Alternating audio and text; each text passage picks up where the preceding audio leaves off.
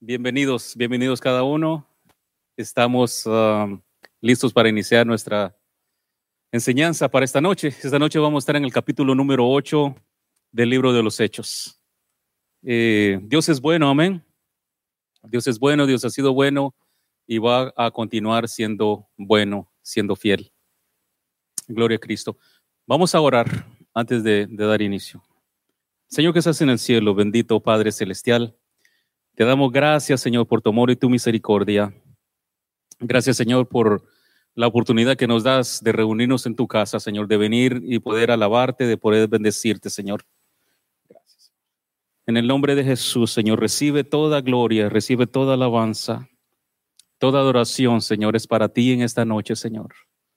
Tú eres grande, Señor, eres maravilloso, Señor, y nadie, absolutamente nadie puede compararse contigo, Señor. Eres único, Señor, eres, eres único, eres incomparable, Señor. Y nosotros adoramos tu nombre, Señor, te bendecimos, te exaltamos. Gracias, gracias, Señor, te damos gracias, honramos tu nombre, Señor. Honramos tu bello nombre, Señor. Hoy y siempre sea tu nombre exaltado, seas adorado, seas, seas exaltado, Señor, en nuestras vidas, Señor, en, en, en toda situación, Señor. Nosotros te damos a ti la gloria y la honra, Señor porque eres Dios, porque permaneces para siempre, Señor, porque eres poderoso, Señor. Nosotros te adoramos, te bendecimos, Señor. Recibe en esta noche, Señor, todo nuestro agradecimiento, toda nuestra alabanza, Señor. Gracias, gracias por tu bella presencia, Señor. Llena este lugar, Señor, con esa hermosa y dulce presencia tuya, Señor. Que tu Espíritu, Señor, ministre en esta noche, que tu Espíritu, Señor, toque los corazones, Señor, llene las vidas, llegue a la necesidad, Señor donde quiera, Señor, que, tu palabra sea eh, predicada, Señor, sabemos que, tú estás, Señor, y que tú, respaldas, Señor, eh, tu palabra, Señor. Gracias te damos en el nombre de Jesús, Señor. Ponemos nuestra reunión en tus manos, Señor, y seas tú glorificado, Señor, en el nombre de Jesús. Gracias, Cristo. Aleluya. Amén. Gloria a Dios. Vamos a ver si podemos poner esto acá. Gloria a Dios. Gloria a Cristo nuestra, gloria a Dios, nuestra enseñanza entonces va a estar basado en el libro de, en capítulo número uno, número 8, número 8 de Hechos. Hechos capítulo número 8. Rápido se fueron, se fue el mes, rápido se fueron las cinco semanas. Eh, la próxima semana va a estar alguien eh, trayendo la enseñanza, alguien más trayendo la enseñanza, pero wow, qué rápido va el tiempo. Increíble. ¿Perdón? ¿Perdón? Sí, la, otra semana nos vamos a reunir a las, a las 7 de la noche, de la tarde. Ya no va a ser a las seis y media, sino que a las 7. El nuevo, nuevo mes, nuevo horario. A las 7 esperamos que, más ah, hermanos puedan venir, ¿verdad? Amén, gloria a Cristo. El creyente, mis, mis amados hermanos, el creyente es llamado a proclamar, a dar testimonio, a guiar a otros al conocimiento de Cristo, a defender la fe de tal forma que el nombre del Señor sea glorificado y sea exaltado. Los, los tiempos en los que vivimos ahora son muy diferentes a los tiempos eh, que vivieron eh, los primeros cristianos, los primeros creyentes, la iglesia primitiva como, como la conocemos, la iglesia antigua. Eh, nosotros vivimos en, un, en tiempos y, en un país donde tenemos libertad. Hay libertad de, expresión, hay libertad de, alabanza, podemos adorar, podemos bendecir, podemos enseñar la palabra de Dios sin, sin ninguna eh, restricción. No hay eh, nada, nada, absolutamente nada. Y gracias a Dios por esa libertad que tenemos de proclamar el nombre de nuestro Señor. Pero en los tiempos, en los tiempos que estamos hablando del libro de los hechos, fueron tiempos difíciles, hubo, hubo persecución, hubo uh, maltrato, hubo abuso, eh, hubo muerte, incluso hasta muerte eh, por los creyentes, por los primeros cristianos. Los primeros cristianos fueron abusados y fueron incluso, eh, perdieron sus vidas, sus familias y todo lo que tenían. Y gracias a Dios por los tiempos que tenemos nosotros, que no hemos, no hemos llegado a esos extremos. El capítulo número 7 de Hechos culmina de una, de una forma extraña, de una, de una manera muy rara, eh, con la muerte de Esteban. Esteban, la, semana pasada hablamos de esto, de la, del, la defensa que, presentó Esteban, que era más un discurso, era más una, una cátedra, una clase que, Esteban dio a los uh, sacerdotes.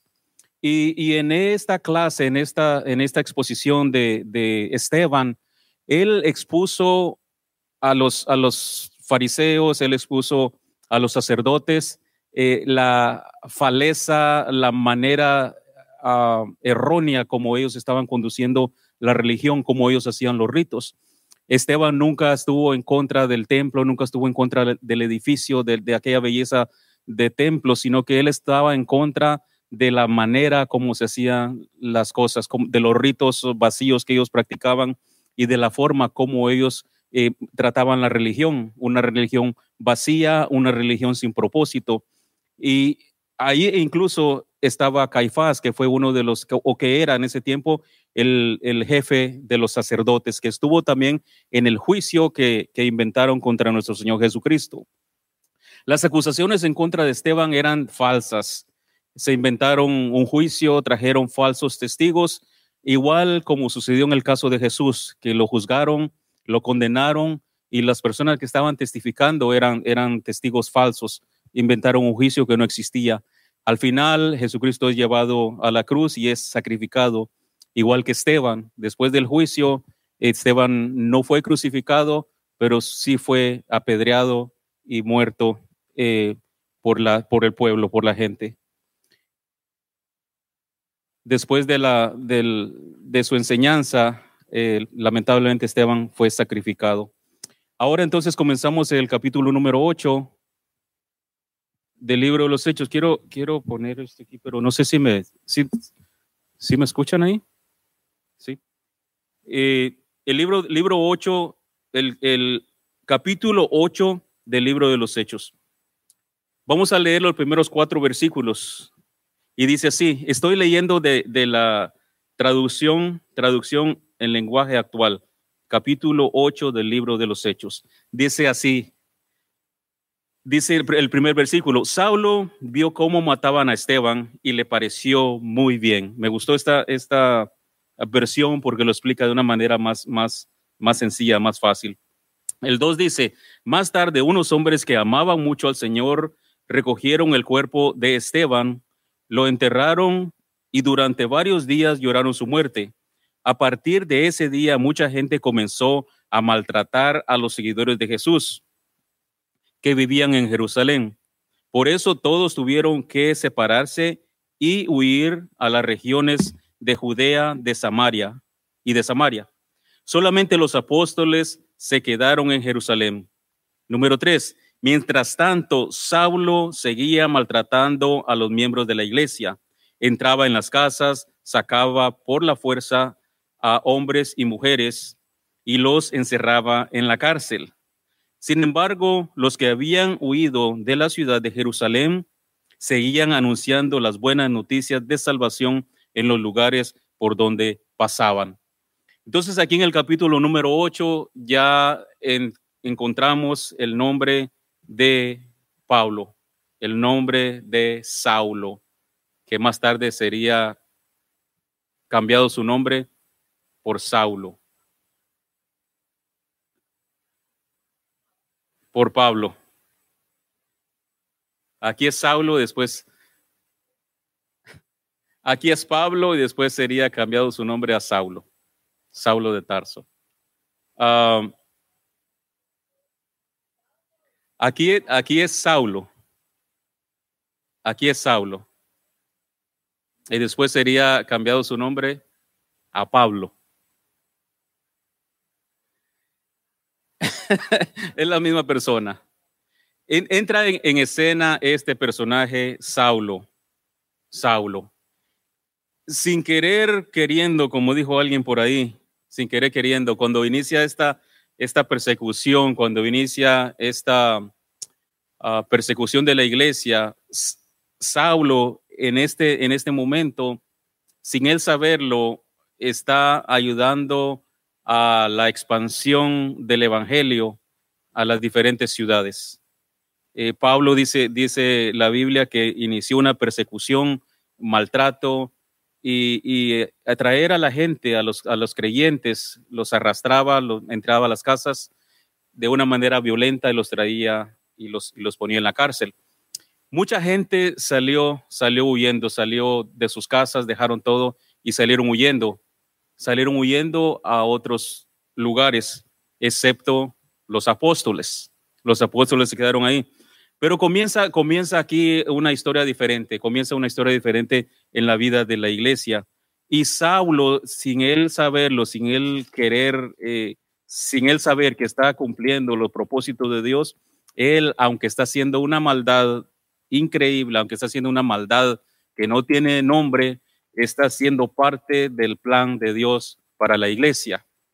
Esteban es sacrificado, Esteban es, es eh, puesto en, un juicio falso con falsos eh, eh, personas que testiguaron en, contra de él de una manera falsa.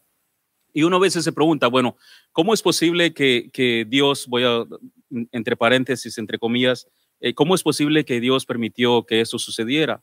Hay cosas que, que, suceden en la vida del creyente, que suceden en la vida, en la vida del, del, del, creyente, del que tiene fe en Dios, del cristiano, y, muchas veces son tragedias, muchas veces son situaciones que uno no puede comprender, no puede entender. La muerte de un familiar, una enfermedad eh, que, que, no tiene cura, eh, una tragedia, un accidente, cualquier cosa que llega a y uno se pregunta, bueno, ¿y dónde está Dios en este momento? ¿Dónde quedó, su, ¿Dónde quedó su protección? ¿Dónde quedaron los ángeles? ¿Dónde quedó su Espíritu Santo? Y muchas veces el creyente tiene que pasar por situaciones de que, que uno no quisiera pasar. En medio de todo esto, Dios tiene control, Dios tiene cuidado y nos permite, nos permite en muchas ocasiones a cada uno de nosotros pasar por situaciones que nosotros no vamos a comprender. En la Biblia más de, una, más de alguna vez se mencionan los milagros, se menciona cuando, cuando alguien oró por alguien y fue sanado, pero también se mencionan personas que, que siguieron en la Biblia, siguieron en ministerio, siguieron haciendo la obra de Dios, pero no sanaron. Entonces se va a encontrar uno con esta, con esta situación, con esta disyuntiva que uno no puede comprender, con esta, con esta, con esta forma de, de, fe, que, porque tenemos fe, eh, pero pasamos por situaciones así cuando un, familiar eh, perece, cuando un familiar muere, no quiere decir que, el propósito de Dios no está ahí, pero el propósito de Dios es diferente a lo que uno está anhelando o es diferente a lo, que muchas veces nuestro corazón, nuestra, nuestra buena intención está anhelando. Pero en la vida del creyente dice que todas las cosas nos ayudan para bien. Entonces, estemos en victoria, estemos en alegría, estemos ah, contentos, estemos tristes. Si somos creyentes, si somos hijos de Dios, debemos estar confiados y conscientes que el propósito de Dios está ahí en medio de nosotros y en medio de, esa situación Dios no nos ha abandonado. Porque uno, hubiera, uno pudiera pensar, bueno, qué, qué, qué malo, ¿no? que, este hombre, Esteban, que era un hombre lleno del Espíritu Santo, como dice la palabra, era un hombre de fe, era un hombre que estaba, estaba haciendo la obra de Dios, era una persona que amaba la obra, amaba al Señor. Y ahora, ¿cómo es posible que él sea expuesto, sea puesto en un juicio, sea sacrificado y haya perdido, haya perdido su vida? En medio de todo esto, el propósito de Dios y los planes de Dios estaban, estaban eh, siendo encaminados para, para el éxito de la iglesia. El mismo, el mismo apóstol, el mismo, el mismo no apóstol todavía, el mismo Saulo, Saulo de Tarso, él está cumpliendo los propósitos de Dios. Aún en tiempos difíciles, en tiempos, en circunstancias adversas, los propósitos de Dios se van a cumplir.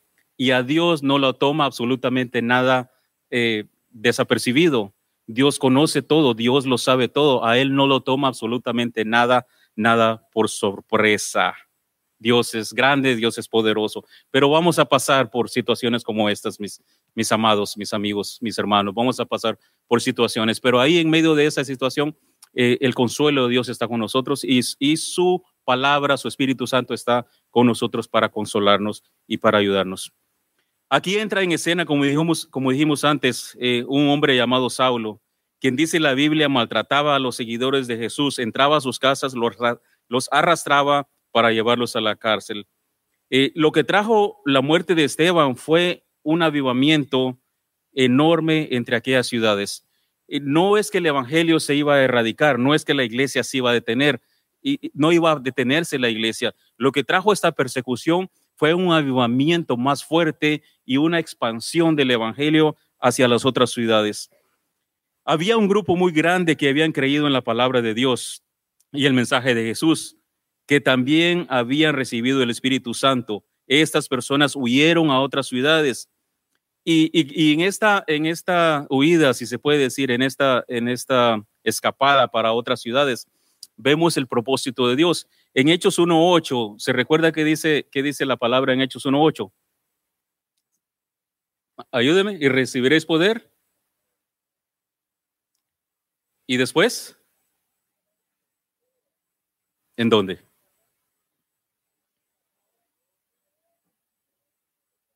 Dice, dice, y me serán testigos en Jerusalén, en Samaria y, y, hasta lo último.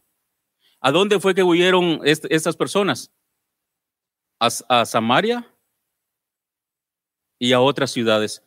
El Espíritu Santo ya les había dicho, ya, les había advertido a los, a los apóstoles, porque les dice, y recibiréis, poder, y recibiréis poder cuando venga sobre vosotros el Espíritu Santo y me seréis testigos en Jerusalén, en Samaria y a la, en Judea, Samaria y a lo último de la tierra. Entonces ahí el Espíritu ya les había dicho, ¿y para dónde huyeron esta gente? Para estas ciudades, que eran las ciudades circunvecinas a Jerusalén. Comienza aquí a cumplirse la palabra de Dios en la vida de los apóstoles y en la vida de los creyentes. La vida de los primeros creyentes no fue nada fácil, ya que fueron perseguidos por la causa de Jesús, fueron maltratados, como dijimos antes, fueron, fueron perseguidos, pero no se dieron por vencidos. El, el Evangelio siguió, siguió, creciendo, el Evangelio continuó su marcha y consiguió eh, alcanzar a muchas otras personas. Pero ¿quién era Saulo? ¿Quién es ese personaje? ¿Quién es este hombre que asolaba a la iglesia? ¿Quién es este hombre que asolaba a los creyentes? Saulo, Shaul dice en hebreo, nació en Tarso en la región de Sicilia, en la costa sur del Asia Menor, la que ahora es, el, país de Turquía. Saulo fue quizás el perseguidor más encarnizado del cristianismo. El, hombre era un, tirano, era malo. Eh, Saulo era, era el más eh, terrible, el más temido de todos. era un hebreo fanático, un líder religioso, descendiente de la tribu de Benjamín. El hecho de haber nacido en Tarso le dio la oportunidad de estar en contacto con una de las culturas más avanzadas de su tiempo, que era Tarso. Tarso era una ciudad universitaria que se destacaba por la cultura y por la escuela de, filosofía. La educación de Pablo fue judía y recibió, la recibió bajo la estricta doctrina de los fariseos, teniendo como profesor a Gamaliel, uno de los más grandes rabinos de ese tiempo. O sea que Saulo era una persona bien preparada, era, era una persona bien estudiada, pero era un fanático religioso eh, de la ley, era un fanático religioso, o religioso, mejor dicho, judío religioso. Pablo se daba el lujo de afirmar que él no solo era fariseo, sino discípulo de fariseos. Eso lo vemos más adelante en Hechos 23, 6. Él se jactaba diciendo, en la práctica del judaísmo, dice Pablo, yo aventajaba a muchos de mis contemporáneos. En mi celo exagerado de las tradiciones de mis antepasados, eso lo vemos en Gálatas 1.14. En Jerusalén, Saulo se vio sorprendido por las predicaciones de los discípulos de Jesús. Saulo no estaba enterado del ministerio ni de la vida de Jesús, tampoco sabía de su muerte y de su resurrección. Entonces para Saulo todo esto era nuevo, él no estaba familiarizado con lo que había sucedido con Jesucristo, no estaba familiarizado con la, con la resurrección ni con lo que había pasado con, con Jesucristo. Lo único que Pablo sabía es que un grupo de cristianos estaban enseñando algo diferente a lo que él creía y por ser diferente las enseñanzas, él tomó cartas en el asunto y comenzó la persecución porque era uno de los jefes en el Sanedrín y no estaba de acuerdo con las enseñanzas que estos creyentes, que estos cristianos estaban dando a, los, a las personas. Miremos ahora el versículo 5 al 8. Ahora vamos, vamos a hablar un poquito de Felipe. El número 5 dice así, dice, Felipe fue a la ciudad de Samaria y ahí se puso a hablar acerca de Jesús el Mesías. Felipe era uno de los siete ayudantes de la iglesia. ¿Se recuerda? Felipe fue uno de los, de los elegidos, uno de los escogidos eh, eh, para servir a las mesas. El 6 dice, toda la gente se reunía para escucharlo con atención y para ver los milagros que hacía. El 7, muchos de los que fueron a verlo tenían espíritus impuros, pero Felipe los expulsaba y los espíritus salían dando gritos. Además, muchos cojos y paralíticos volvían a caminar. Y todos en la ciudad estaban muy alegres. O sea, la, la, unción, la presencia de Dios en la vida de Felipe era, era algo, eh, eh, eh, algo grande, algo especial. Era un hombre lleno, lleno del poder del Espíritu Santo. Era un hombre que, que Dios usaba de una manera, de una, de una manera especial. Los, los enfermos sanaban, los, los que estaban poseídos eran liberados, al punto de que cuando las personas eran liberadas y esos espíritus salían de, de esas personas, dice, dice la Biblia, como lo, dice acá, salían gritando, salían atormentados eh, los espíritus malos que salían. Los, los paralíticos volvían a caminar, los cojos también andaban. Eh, eh, las, las cosas grandes, el respaldo de Dios en la vida de Felipe era algo especial, era algo, algo increíble.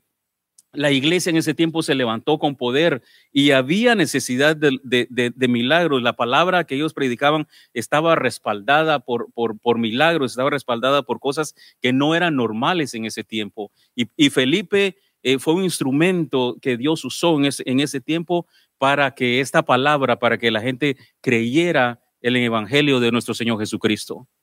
Muchas veces uno se pregunta por qué hoy día no hay tanto milagro, por qué hoy día no suceden estas cosas como se miraban en la iglesia primitiva o, en la iglesia antigua. Una de las razones es porque hay tanta medicina, porque hay, hay, hay doctores, hay médicos, hay, medicinas, eh, pero el Espíritu de Dios es el mismo. El Espíritu de Dios es el mismo. Muchos, muchos eh, no recibimos o muchos no, no recibimos eh, ah, milagros a veces, un poquito por falta de fe y otro poco y otro poquito porque hay demasiados recursos. Hay, hay, demasiados recursos, entonces no nos vemos, no nos vemos enfrentados a, necesidades, a necesidades legítimas. No nos vemos enfrentados a, a, una situación donde, donde, donde no hay salida. Cuando, cuando no encontramos una salida, cuando no tenemos una respuesta a la situación que estamos viviendo, lo que hacemos es volcarnos a Dios. Lo que hacemos es tornarnos a Dios y, pedirle con todas las fuerzas, pedirle con todo el corazón que Dios nos ayude en esa situación que estamos viviendo. Gracias a Dios por, por la medicina, gracias a Dios por las, por las facilidades que hay, pero eso también ha, ha, cohibido en nosotros que nosotros alcancemos ese nivel de fe que tenían los primeros creyentes. En un testimonio de una, de una persona allá en mi país, dice, dice, el, dice esta hermana en su testimonio, ella tenía muchos, muchos niños, tenía muchos hijos y no tenía cómo darle medicina a sus hijos. Y dice, dice, dice ella que tomaba eh, hojitas de limón o de naranja, hacía un té para los niños oraban por la situación y los niños sanaban. No tenía medicina, no había nada más que, que ella pudiera darle, darle a sus hijos, pero el Señor se manifestaba. Entonces, cuando, cuando, tenemos tantos recursos, limitamos el poder de Dios en las vidas nuestras. Pero repito en esto, cuando no tenemos salida, cuando no, cuando todo es adverso, nos tenemos que volcar a Dios, tornarnos a Dios para que Dios se manifieste. En este tiempo la, la situación era, era, era caótica, enfermedades, eh, gente poseída, gente endemoniada, y, y, el Señor se manifestaba bajo, el, bajo el ministerio de, Esteban, bajo el ministerio de Felipe, el, el Señor hacía grandes maravillas. Felipe es el escritor. Felipe en los hechos se, se, menciona con muchos milagros.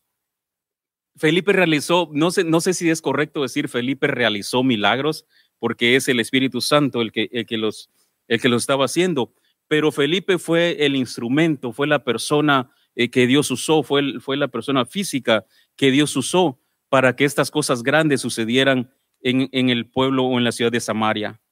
Samaria era una ciudad clave para la, evangelización de las ciudades cercanas a Jerusalén y de la evangelización hasta lo último de la tierra. Había algo especial en la ciudad de Samaria. El ministerio de Jesucristo se realizó más en Samaria que, que en su propia tierra. Había algo especial en Samaria que, que el Espíritu Santo escogió, que Dios escogió, para que de ahí el Evangelio fuera expandido al resto del mundo. En aquel tiempo había gozo en Samaria, ya que ¿quién no va a estar contento cuando, cuando, cuando recibe un milagro?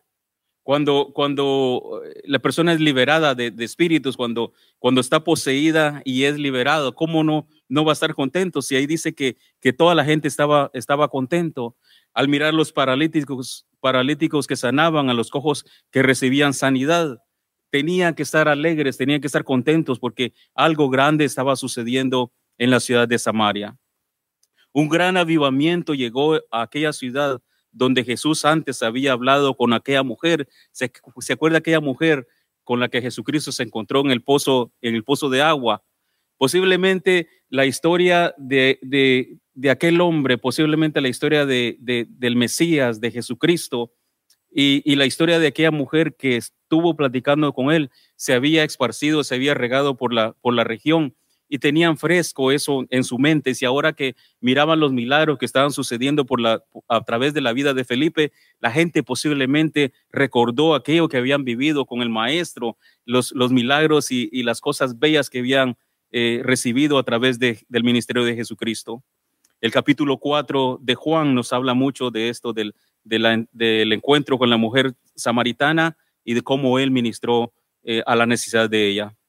La bendición y el poder de Dios había llegado a la ciudad de Samaria. Pero en Samaria también sucedió otra cosa. La mentira de la magia. Eh, un mago llamado Simón también entra aquí a la, a la escena. Versículo 9, 9 al 13, dice, dice el 9, dice, desde hacía algún tiempo un hombre llamado Simón andaba por ahí. Este Simón asombraba a la gente de Samaria con sus trucos de magia y se hacía pasar por gente importante. Ricos y pobres le prestaban atención y decían, este hombre tiene lo que se llama el gran poder de Dios. El 11, toda la gente prestaba mucha atención a los trucos mágicos que realizaba. El 12, pero llegó Felipe y les anunció las buenas noticias del reino de Dios. Les habló acerca de Jesús el Mesías y todos en Samaria le creyeron. Y así Felipe bautizó a muchos hombres y mujeres. El 13 dice, también Simón creyó en el mensaje de Felipe y Felipe lo bautizó y Simón estaba tan asombrado de los milagros y las maravillas que Felipe hacía que no se apartaba de él. Había, tanta necesidad en esa ciudad, había tanta necesidad en Samaria, que este hombre, eh, por nombre Simón, también hacía su, había, hacía su trabajo. este hombre se dedicaba a la magia, se, dedicaba a la hechicería y como lo registra la Biblia, también sucedían milagros, sucedían cosas cuando, con este hombre, con, este hombre llamado, llamado Simón. El enemigo, el, el enemigo disfraza los milagros.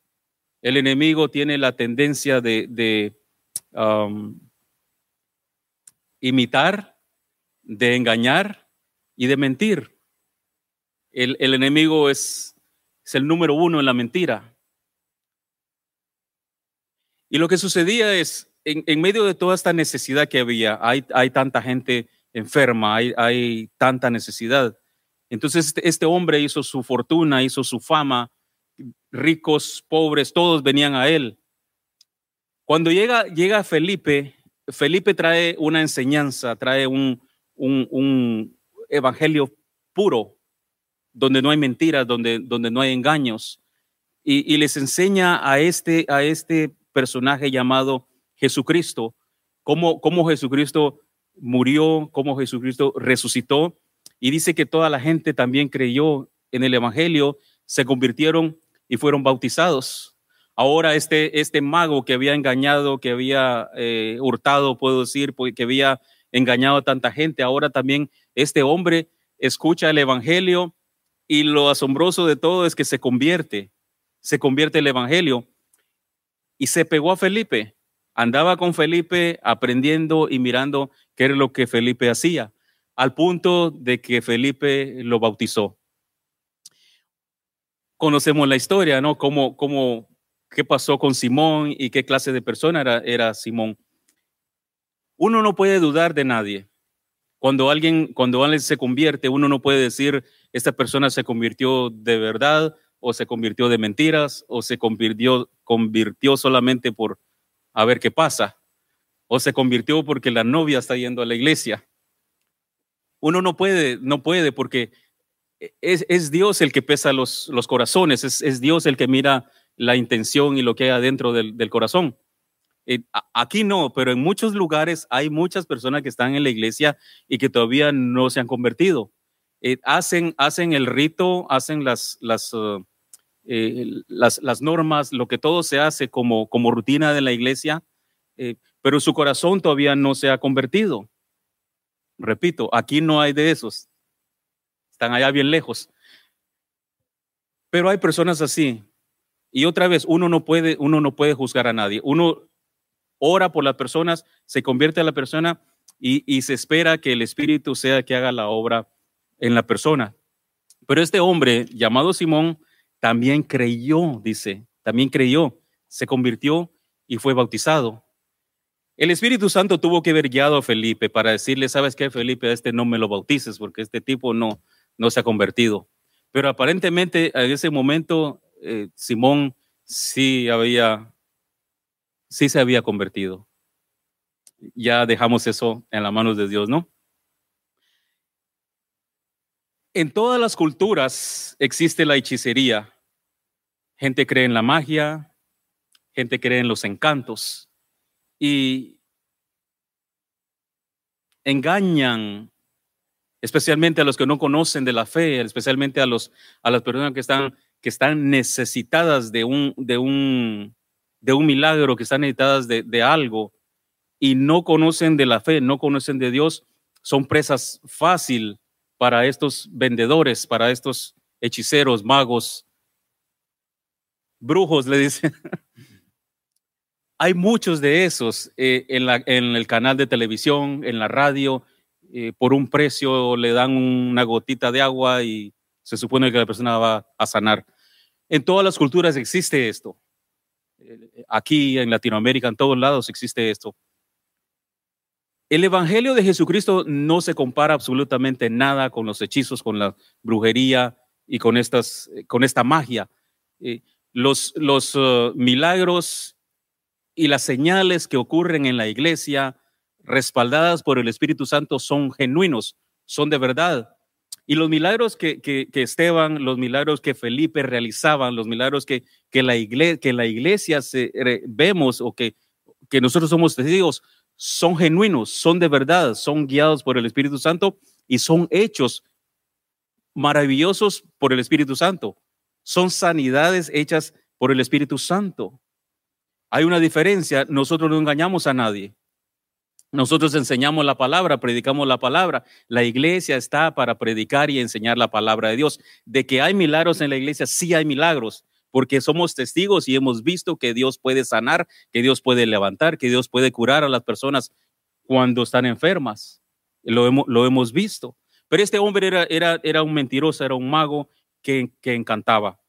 Y algunas personas no conocen algo diferente crecieron en este mundo donde, donde asisten al, a la brujería, donde asisten a, estos centros donde, donde hay magia, porque no conocen nada diferente. Por eso es que están, están involucrados en, en, estas situaciones, en un mundo de, de, engaño. El único que puede libertar, el único que puede, que puede traer libertad genuina es nuestro Señor Jesucristo.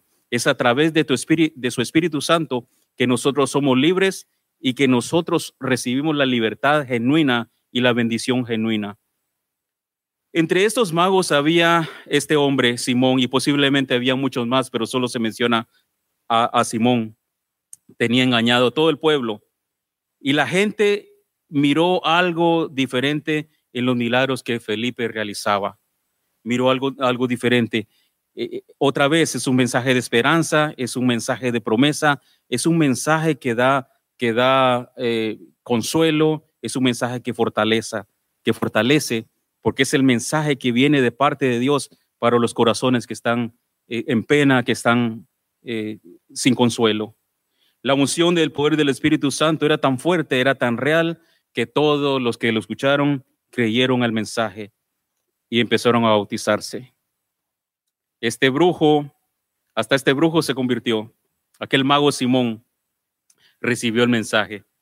Simón se unió a Felipe y le siguió por todas partes y mirando, él estaba mirando y confirmando las señales y los milagros en la vida de Felipe. Estos eran verdaderos, estos eran genuinos, eran diferentes a los trucos que él realizaba.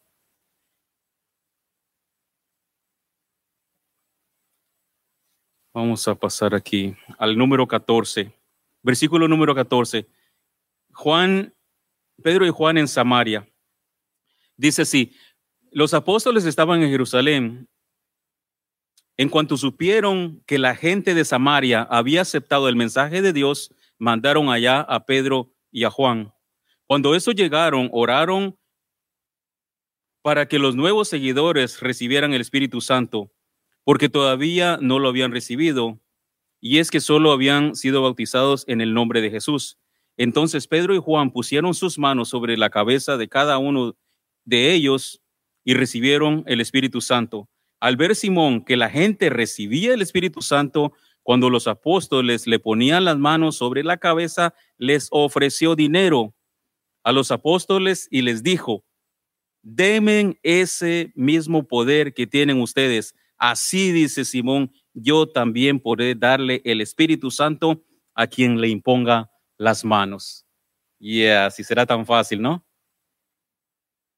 E, este hombre está, está, ah, está admirado, está Ah, deslumbrado por lo que está pasando y ahora como que le da una, una espinita, como que le da cosquillitas en el corazón y dice, yo quiero también eso, yo quiero recibir eso.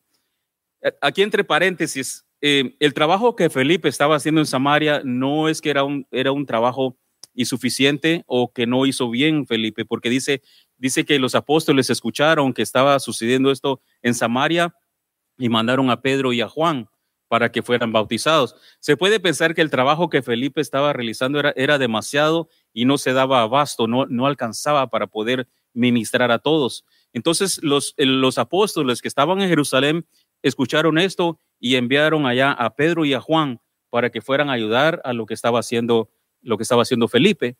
La, obra del Señor es, es así, es una obra, es, es una obra donde, donde todo el mundo hace un poquito, no es que solamente una persona va a hacer todo. Dios puede usar en la iglesia, Dios puede usar en diferentes ministerios a diferentes personas y unos posiblemente van a hacer un poquito, unos van a hacer otro poquito, otros hacemos otro poquitito y, y, otros algo más.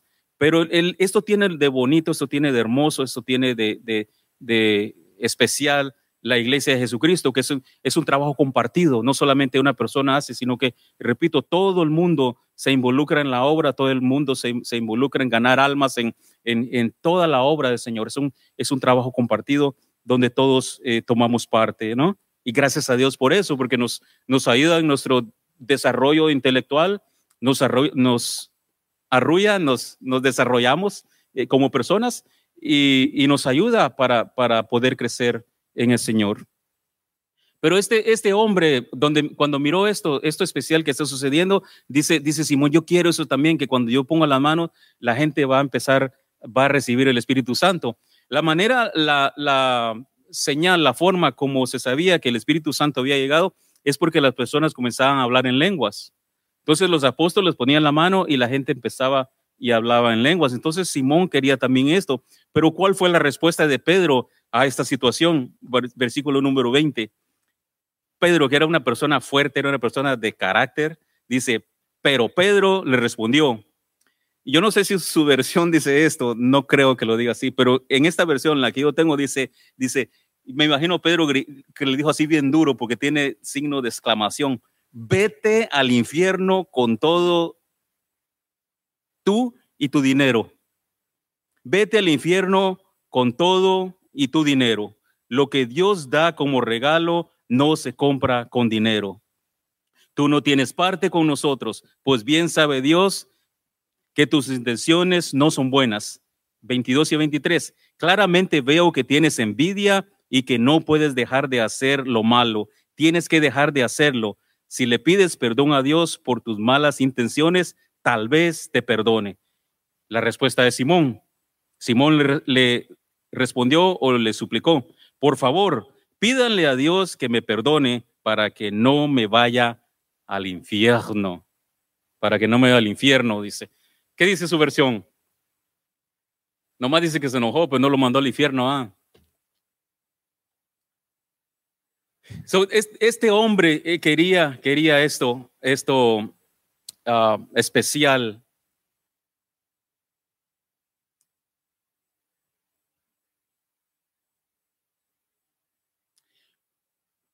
Cuando, cuando, oh, cuando alguien ministra a alguien, cuando, cuando alguien pone, pone su mano en alguien eh, para orar por ella, en ocasiones, en ocasiones uno puede sentir el, el, el dolor, uno puede sentir lo que está pasando a esta persona. Claro, Dios se manifiesta, Dios, Dios, uh, Dios es quien hace eh, lo que tiene que hacer, ¿no? ¿Cómo, ¿Cómo, este hombre dice, dame en eso para que cuando yo ponga la mano, dice, eh, esto sea transmitido? Si, si este hombre estaba lleno de, su corazón, dice Pedro, estaba oscuro, era malo. Y yo pensando en esto, ¿cómo puede, puede ser posible? Me llama la, atención esto que este hombre se convirtió, este hombre hizo, hizo todo, se bautizó y toda la cosa, ¿no? Y ahora está pidiendo esto, denme esto, esto que tienen ustedes para que yo también lo pueda dar, pero no con buena intención, no había buena intención ahí.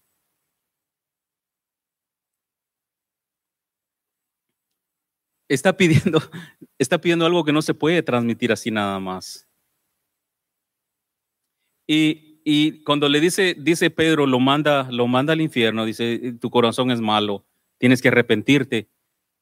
Me llama la atención que, ¿por qué no pidió Simón perdón a Dios? Sino que él no se arrepiente, sino que dice, dice, oren ustedes, dice, para que no me vaya al infierno, para que esto que tú dijiste no me, no me suceda. Pero Simón ahí en ese instante tuvo la oportunidad de él arrepentirse y pedirle perdón por su, por su pecado, pedirle perdón a Dios por el error que estaba cometiendo, porque era un error. Digamos que Simón, no vamos a dudar de que Simón se convirtió allá, pasó un tiempo y ahora el enemigo vino y tocó su corazón para, para hacerlo caer. Simón tuvo la oportunidad de arrepentirse y pedirle perdón a Dios que Dios, Dios lo hubiera, lo hubiera perdonado. Lamentablemente este hombre era tanto el orgullo, era tanto su, su, su deseo, su, su, su vanidad, su ambición, que ni siquiera tomó en cuenta que Dios lo podía haber perdonado. Y no dice la Biblia si se fue o no fue, pero Pedro lo, Pedro lo despachó. Pedro lo despachó de una vez. Eh, cuando nos equivocamos, cuando, cuando pedimos uh, perdón, cuando, cuando pecamos, mis amados, Dios nos perdona.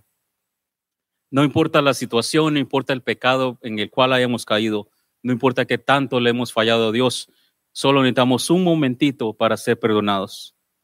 Cuando vamos a la cruz del Calvario y están, y están aquellos dos crucificados a la par de Jesús, está Jesús al centro el que conocemos por el ladrón bueno y el ladrón malo y el bueno, decimos, el que se convirtió se supone que es el bueno, pero ese no tuvo tiempo, tuvo nomás unos minutos para arrepentirse. Y la promesa de nuestro Señor Jesucristo fue, de cierto, de cierto te digo que hoy estarás conmigo en el paraíso. O sea, Dios, Dios es tan, es tan lindo, Dios es tan hermoso, que no importa qué tan negro, que no importa qué tan grande es nuestro pecado, eh, Dios nos perdona rápido, de una manera tal vez tan, tan sencilla, tan fácil, pero sí Dios, Dios nos perdona.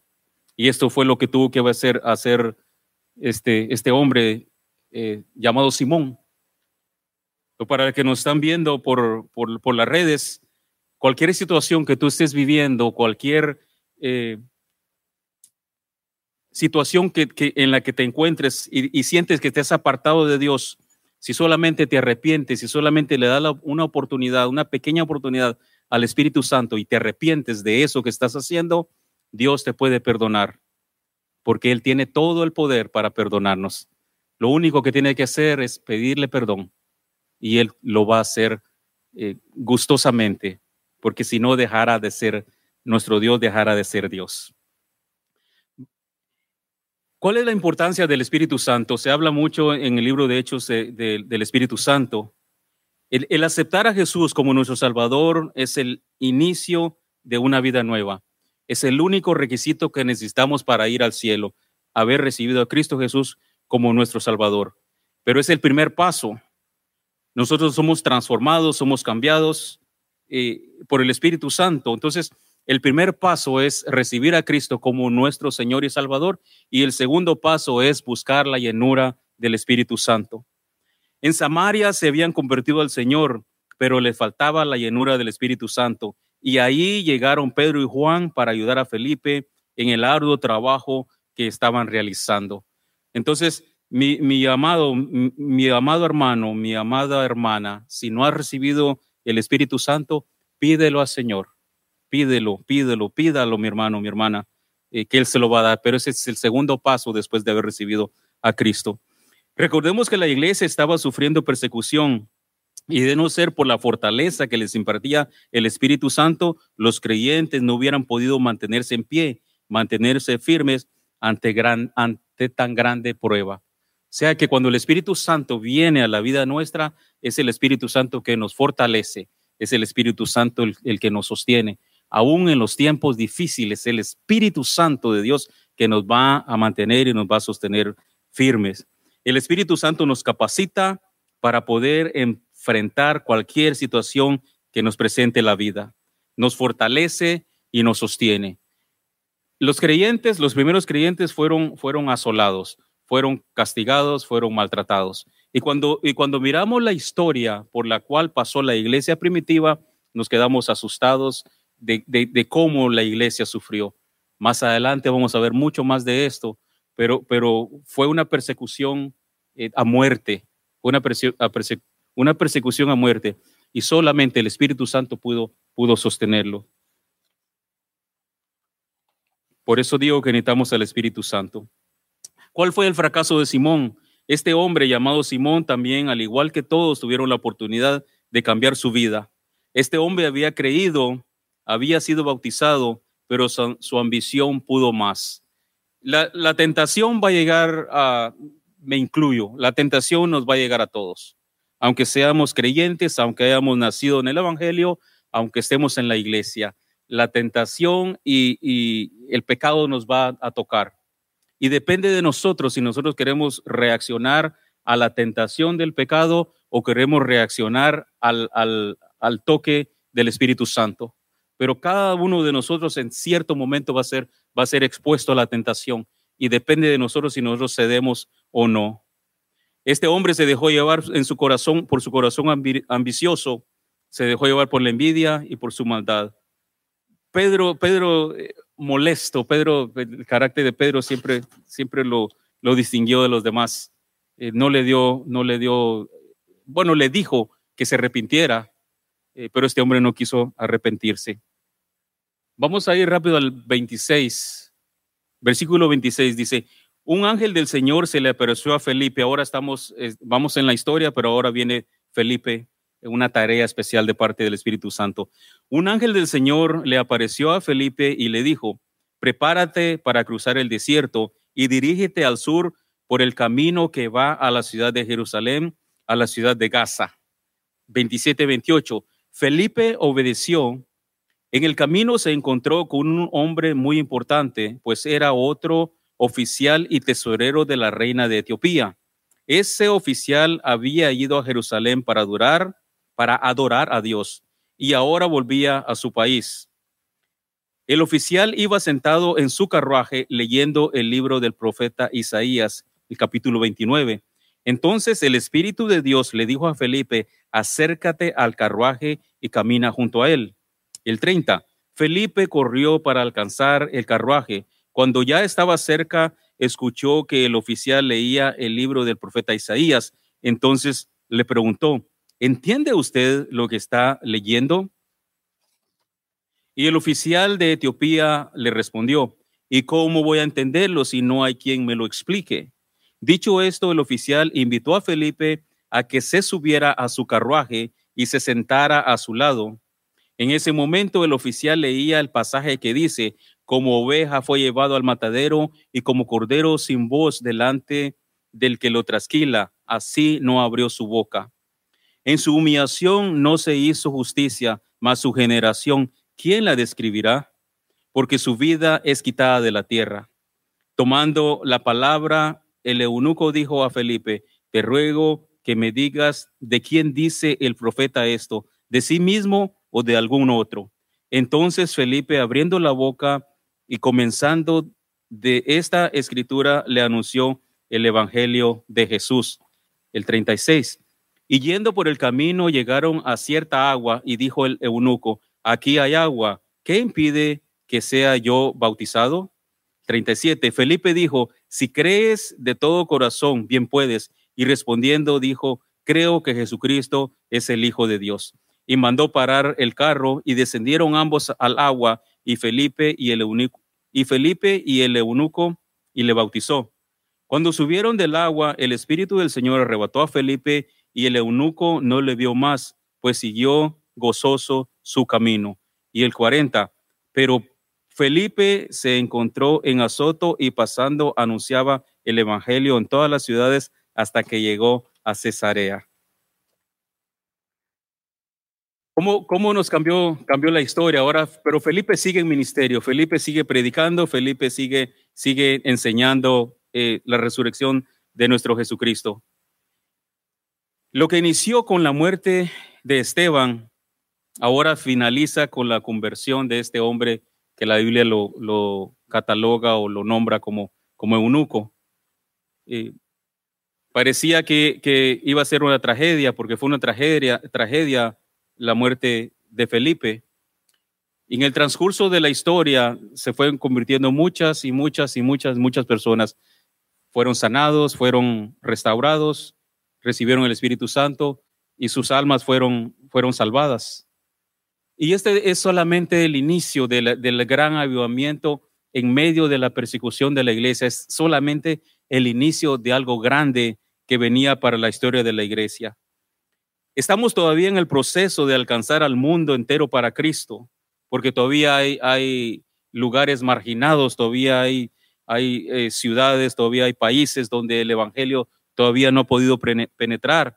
Estamos en proceso, pero el Evangelio se ha estado expandiendo y se ha estado eh, expandiendo en toda la tierra, pero no podemos olvidarnos que todavía faltan, faltan algunos lugares más. Cuando esto suceda, entonces Cristo viene de regreso. La iglesia, nuestra misión de Benecer Family Church está comprometida en, en el Evangelio, en evangelizar a los que no conocen de Cristo. Y este lugar mantiene sus, sus puertas abiertas, está abiertos está abierta las puertas para todos, para todo aquel que quiera, para todo aquel que quiera congregarse, para todo aquel que quiera involucrarse en, en alcanzar a las almas. Nuestra iglesia está comprometida para alcanzar a las almas, al perdido, al que no conoce de Cristo.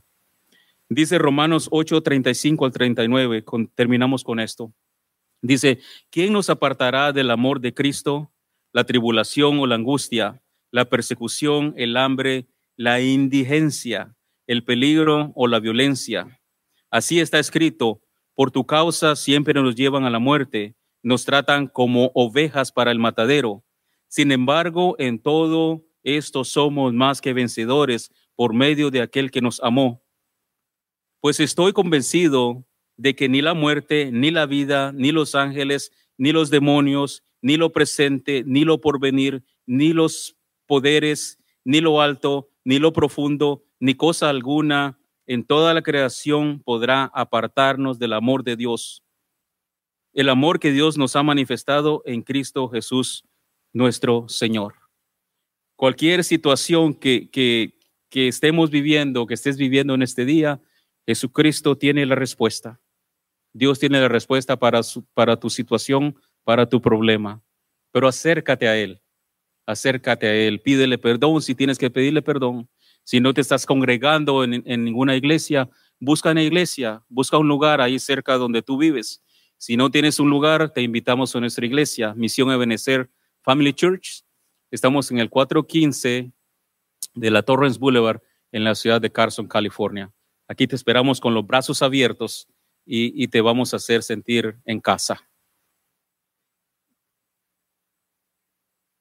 Las pruebas posiblemente, mis, amados, no se, van a, no se van a terminar. Pero una cosa tenemos seguro y garantizado, que Cristo está con nosotros en el camino, que Cristo va a estar con nosotros y su Espíritu Santo va a estar con nosotros a lo largo de nuestro camino aquí en la tierra. Es, es una alegría poder, eh, es una alegría ser creyente, es una alegría, es un, es un gozo es ser, ser cristiano, creer en Dios, porque creemos en un Dios verdadero, un Dios poderoso, que nunca nos ha fallado, ni jamás, jamás nos va a fallar. Así concluimos el capítulo número 8. Vamos a orar por esta, por esta por esta situación, porque hay mucho, hay muchas personas que están atrapadas en esta, en hechicería, en brujería y todo eso. Vamos a orar, acompáñeme ahí. Padre que estás en el cielo, Señor Dios Todopoderoso, en el nombre de Jesús, Señor, hemos uh, creído en un Dios poderoso, un Dios, en el único Dios, en el Dios verdadero. En este momento, Señor, clamamos por estas personas que están atrapadas por, por algún hechizo, por alguna brujería, que han sido víctimas de los brujos, que han sido víctimas de los hechiceros, Señor.